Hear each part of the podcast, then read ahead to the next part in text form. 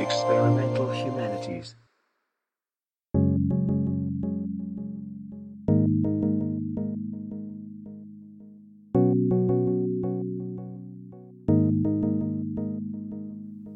Hi, and welcome back to EH Out Loud. I'm Krista Caballero, the Associate Director here at Bard Center for Experimental Humanities, where we investigate how technology mediates what it means to be human. This season, we're talking about vultures. In our last episode, you heard interviews with scientists Alexis Brewer and cultural anthropologist Nicole Sault, who, despite their different approaches and expertise, had a lot of overlapping points about vultures and the ways in which we perceive them. For our final episode, we're pivoting to technology. We want to think about how birds interact with technology and also how technology has been animalized, all in an effort to learn how technology can support, thwart, or threaten other species, and particularly raptors. We'll end by thinking about what vultures can teach us about broadening the way we engage with the world, as well as how our technologies reveal cultural values. Our first interview is with ornithologist and biology professor Bruce Robertson, who you heard from in episode one. He researches evolutionary traps in birds, which he explains like this. Um, just kind of think of something you're desperately attracted to, but that you can't, you know, is bad for you, and you can't, yet you still can't resist it.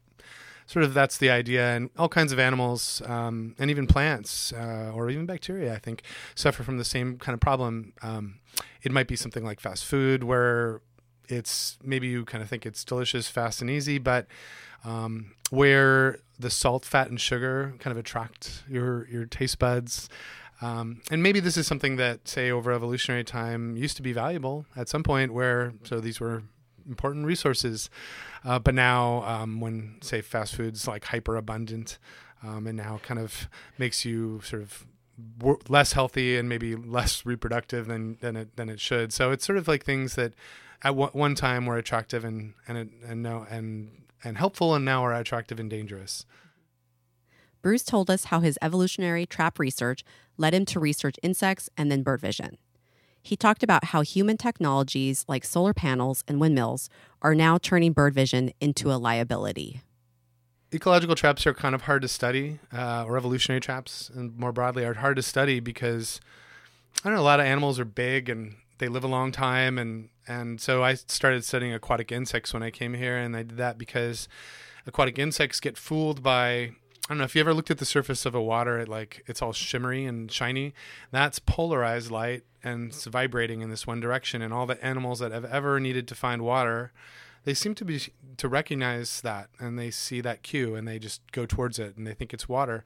But in the modern world, all kinds of shiny things that we create exist, like buildings and and asphalt and solar panels. And so we they maybe that bir- birds and insects are attracted to these things because they also get fooled into thinking they're water when they're actually sort of man-made objects. And so birds or insects clearly do this. They lay their eggs on solar panels and cars and all kinds of things. But it may we've started to see birds getting um, colliding with things like solar panels and buildings and and so we think there's no evidence for this yet, but it, it, it appears that it's probably what's happening too. That birds are getting disoriented by polarized light and that especially when they're migrating through deserts and say on the California desert, they look down at these giant solar panel facilities and they think, "Oh wow, that's a really nice desert lake, and I could really use a drink." And then they fly down there, and when they're landing, they actually collide with these objects that aren't supposed to be up and down, are supposed to be kind of flat. So mm-hmm. um, I think mm-hmm. that's so I, I've gotten some money to kind of look into that and see if that's what's really going on. Here, my my best idea is that what we see is like a lot of waterfowl hitting solar panels, and so maybe what's happening is that songbirds too, but maybe what's happening is that waterfowl, you know, they're not as agile. They can't turn as quickly, and so maybe what's happening is they they come in for a nice long landing, and then they maybe they notice that it, they're not landing on a lake at some point, and then they just can't turn to avoid it. Uh-huh. But maybe songbirds could. Uh huh. And does um, do the solar farms affect raptors in the same way? That's a good question. I think that there's like these reports out from the Fish and Wildlife Service and some private entities that um, run this, that, you know, like the solar companies. And what they seem to show is that there's a very l- low number of raptors hitting solar panels and, um, and even the other types of solar facilities like the ones that use like arrays of mirrors to boil they you know i don't know if you've seen out in california there's these giant fields of mirrors and you fly over them and they look kind of spooky. They're just like giant yeah like thousands and thousands of mirrors surrounding a tower. And the tower is glowing hot white hot boiling it's basically boiling sodium. Those are, and then Wow. they create it creates a kind of and that's that sodium metal is boiling to create power but there's this invisible field called the flux and that surrounds the the towers and that's very it's like a hot it's this incredibly hot flux of power and if birds or insects fly through that they get burned. They just burn in midair. Uh, birds can see ultraviolet light so that means they can see down into the higher wavelengths than we can see and that's um, that's the opposite side of heat. Heat is really long, so birds can't see heat. We can't see heat, infrared light, uh, but they can see ultraviolet light, and so they can see a broader spectrum than we can see, and that means they can see the beautiful, special, hidden flowers, on, uh, patterns on flowers, and they can see. Um, they can also see ultraviolet polarized light, which should, um, which might have special properties too. Um, birds have they weigh colors differently for example like they don't like blue light for some reason uh, uh no they don't like red light you can put them in a little tunnel and fly them down tunnels towards different kinds of light sources and and they can make choices about which way to fly left or right depending on what kind of colors and things you present them and for some reason they tend to hate red lights um, Interesting. no one knows idea. why yet. Um, and you know, birds, different birds see different things. So, like eagles and raptors, they're um, like owls. Their eyes are telescopic, so they can't see anything close up, but they can see. Like an eagle can see a dime from the top of the Empire State Building. So telescopic vision and also high resolution vision, um, and there's great benefits to that kind of thing. Um, for example, like you can see a, pred- a prey item from a long ways away, um, but there's cost. There's kind of funny way that actually causes them to not be able to see things close to them. So like that's why raptors often get hit by um, they run into the windmills. Yes. Yeah, because they can't see the windmill blade coming. It's too fast and close. Oh, I wondered that. I didn't realize that was why. That makes sense. Yeah. When they someone's come up with a solution to keep them away from airports, and it's really funny. You actually in, like done all kinds of research looking into all these details of the colors that the birds see, like eagles and hawks, and what do they see, and what how can we maybe scare them away? And it turns out the best solution is you just draw these giant pair of googly eyes on on like a on a white building, and the birds, the hawks, get freaked out because they have telescopic vision, and they're looking right at these really scary eyes, and it freaks them out, and so they just stay away from the airport altogether. And that's been effective. It works, yeah. We also Skyped with researcher and founder of Bard's Center for the Study of the Drone, Arthur Holland Michel. He spoke with us about how drones have become the latest eye in the sky. So, when we started the center, we intentionally called it the Center for the Study of the Drone and not the Center for the Study of Drones, plural. Um, the reason for that is because we felt like the idea of the drone itself had a, a, a an almost mythical power to it, that um, it was a, a, a concept embedded with uh, emotional and intellectual and philosophical currency. Um, when people thought about drones, even if they didn't know anything about them or anything about what they could do, um, there was often a sense of either fear or fascination or or awe, or maybe a, a combination. Um, which was not driven by the technology itself, but as we soon came to realize, rather by the, the history of humans' relationship with things in the sky. Um, because a lot of the things that one can achieve with a drone, say, for example, surveillance, can be similarly achieved with objects that do not inspire such fear and reverence, right? Uh, people don't pay all that much attention, for example, to, I don't know, CCTV cameras placed on the tops of tall buildings. Uh, if I told you that there was a CCTV camera on the top of a building in the city that you lived in, you probably wouldn't be all that bothered by the thought of it. But what if I told you that there was a, a, a persistent drone flying at high altitude in the mm-hmm. sky. Maybe you could see it, maybe you couldn't. That is likely to inspire a, a much more visceral, emotional reaction, even though the effects are essentially the, the same. There is another element to all this in that the, the drone is, is has no humans on board it. It is unpiloted, uninhabited. And even though we know that um, the technology is remotely controlled and that there is a human in most cases actually piloting the aircraft, it's impossible to not project onto the drone some impression of autonomy or artificial intelligence. Uh, and and in that sense, it is like a, a, creature that we have no control over, a creature that is uh, at once mysterious and knowable, and at the same time both visible and invisible. Uh, attributes that are also very present for for, for birds, I, I, I would argue. We then asked Arthur about bio inspired drones that are created to mimic flying patterns of birds, bats, and insects. And because they're tiny with excellent maneuverability, people imagine these drones might eventually be deployed in large numbers to imitate swarm behavior. So there, there is a, a tremendous amount of research into bio-inspired drones. Um, on one level, that research is motivated by a desire to replicate the incredible things that birds are able to do. For example, the ability to perch, which sounds very simple, but actually is quite complex for an autonomous aircraft.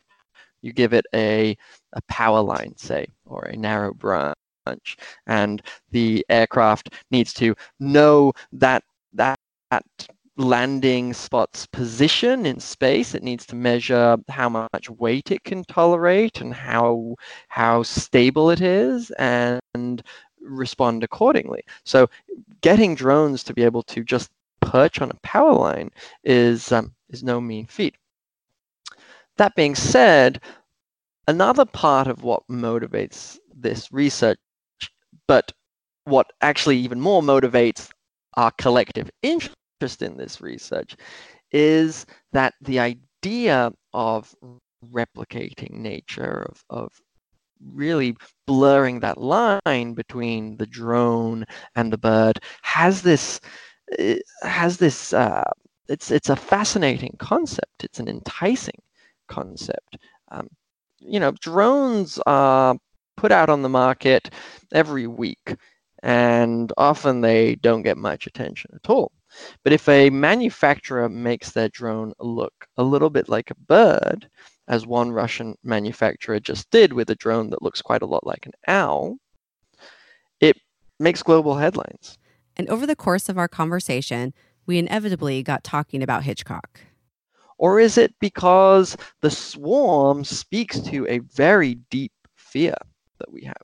One of the earliest pieces that I wrote about drones was looking at uh, the Hitchcock movie, The Birds, which of course is based on, on the short right. story, The Birds, and uh, looking at that profound fear that uh, the notion of a flock of birds that we have no control over can inspire, and considering that in the context of ongoing developments with drone technology. And the thesis that I I come to is is that um, there is something that is deeply culturally embedded about that fear of the swarm, but that too gives the swarm a military utility because sometimes what you want to do is terrify your adversary. And that alone will achieve a desired set of sort of responses namely running away, um, that uh, are not driven by the actual capabilities of of your technology, but of of of the impression that it leaves. That's why a lot of militaries want to give us the impression that they have drones, and some have even gone so far as to try and give us the impression that they have, have drone swarms, even though in reality they may not actually have just that capability. It might just be a case of some fancy uh, smoke and, and mirrors. We then discuss recent initiatives to train raptors to take down drones. That raises another uh, intersection between the drone and birds, which is that sometimes they literally intersect. There are videos all over the internet of birds of prey taking down drones because and being trained to they do think, so. well and being trained to do so so yeah. so there are two things there's yeah. there are videos of hawks and eagles bringing down drones in the wild because they see them as either a threat or as prey. Or there are, as you mentioned, efforts to train uh, raptors as an anti drone device. The idea being that if a drone with explosives on it is flying towards a crowded stadium as part of a terrorist attack, you send out the eagle and the eagle grabs it and flies it to safety.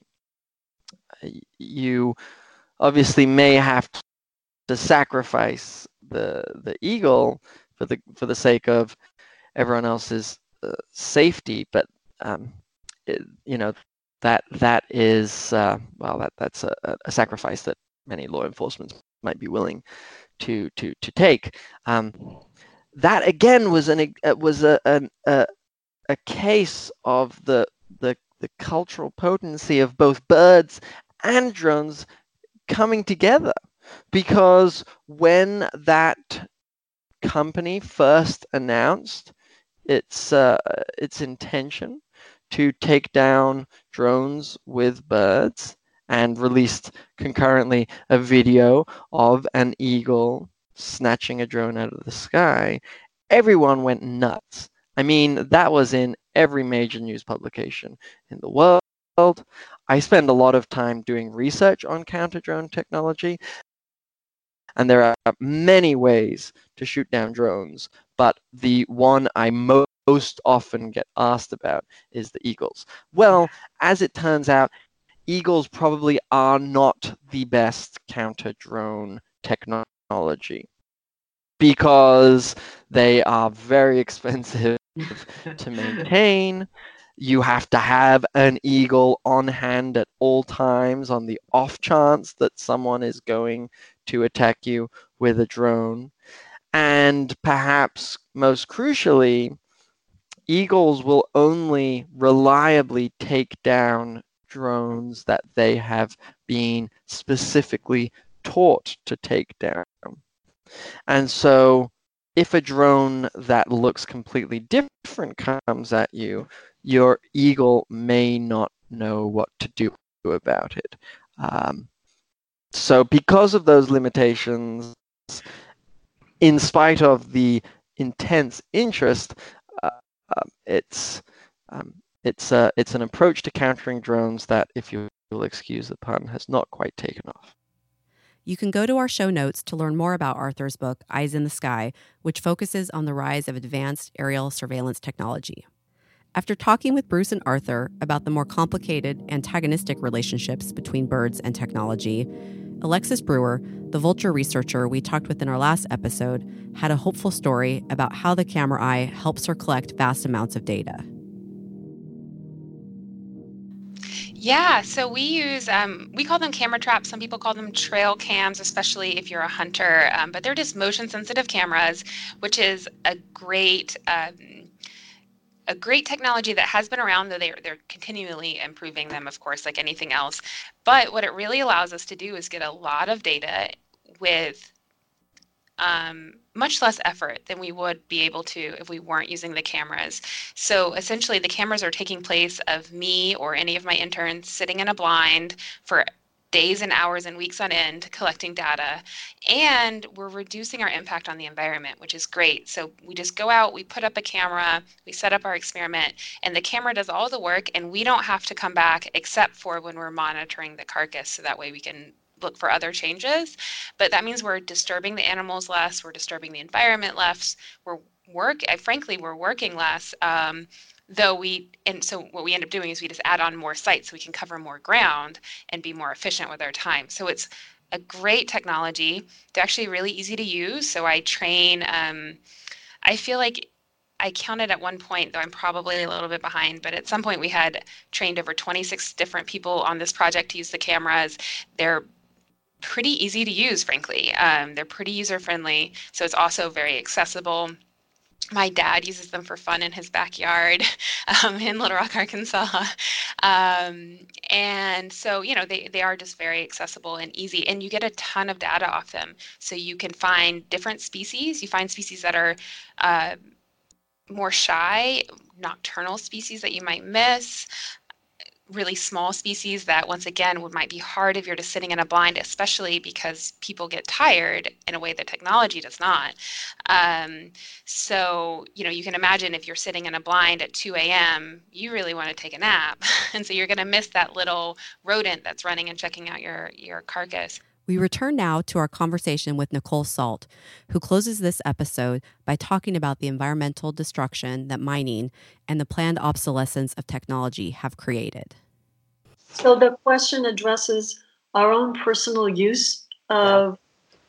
cell phones and computers and cars and uh, genetically engineered organisms and pesticides, but it also addresses warfare and one of the things that I'm so concerned about is that when people talk about the climate crisis and environmental justice, so often they don't talk about warfare as a key promoter in this destruction, um, beginning with the mining of minerals, uh, the wars over oil, and the manufacture of the weapons that are used uh, against people in uh, in other nations. So, if we're going to address the climate crisis, we need to be looking at the tank in the middle of the room.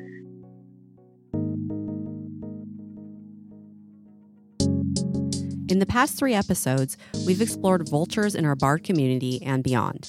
We've thought about the ways that vultures interact with our technologies, mythologies, and ecologies, and what we can learn from these underappreciated avian neighbors.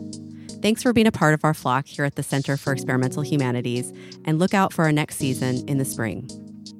We end with some final comments from our guests on ways of knowing birds and ways of experiencing our environment. I think it's sort of like knowing the names of my students, right? It's about um, acknowledging an other by having a name for it and really paying attention. And for some of these birds, in order to name them, you have to really pay attention, like the sparrows, for instance. Um, so I think that's it's a kind of uh, it's a paying attention that is part of the naming, and um, I think in paying attention, you start to care about something, and if you care about something, you love it, and if you love it, you take care of it. So I've got a lot of feeders on my property. Well, you know, there was a report that came out just uh, in the Journal of Science a few uh, months ago that showed that bird that 30% of the birds, what's it, 30% of the birds that were here in 1966 are now uh, gone, and that's, you know, this is part of the, this.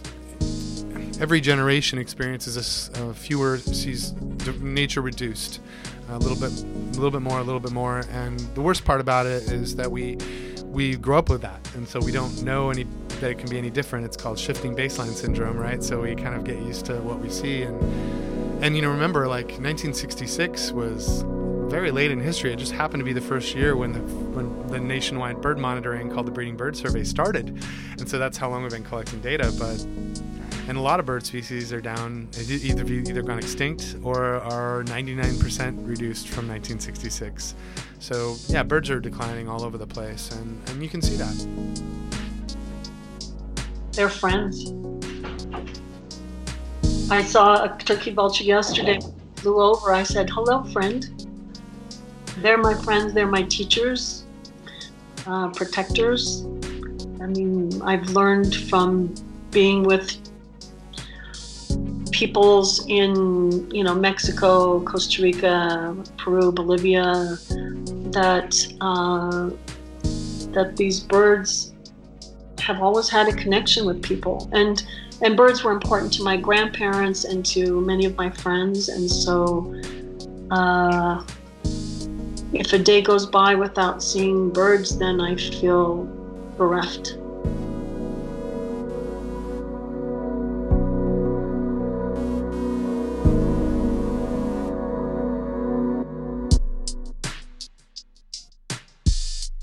EH Out Loud is produced at Bard Center for Experimental Humanities by me, Krista Caballero, Corinna Cape, Bird Cohen, and Ariel West. Fact checking and transcription by Anna Hallett Gutierrez and Simone Richardson. Sound editing and music by Ariel West and Bird Cohen. Special thanks to Alexis Brewer, Maria Sachiko Cecire, Jaimin Gibson, Erik Kiviat, Lori Husted, Arthur Holland Michel, Bruce Robertson, Susan Fox Rogers, Nicole Sault, and the Experimental Humanities Media Corps. Visit us at eh.bard.edu to learn about our vulture research as well as other projects at the center.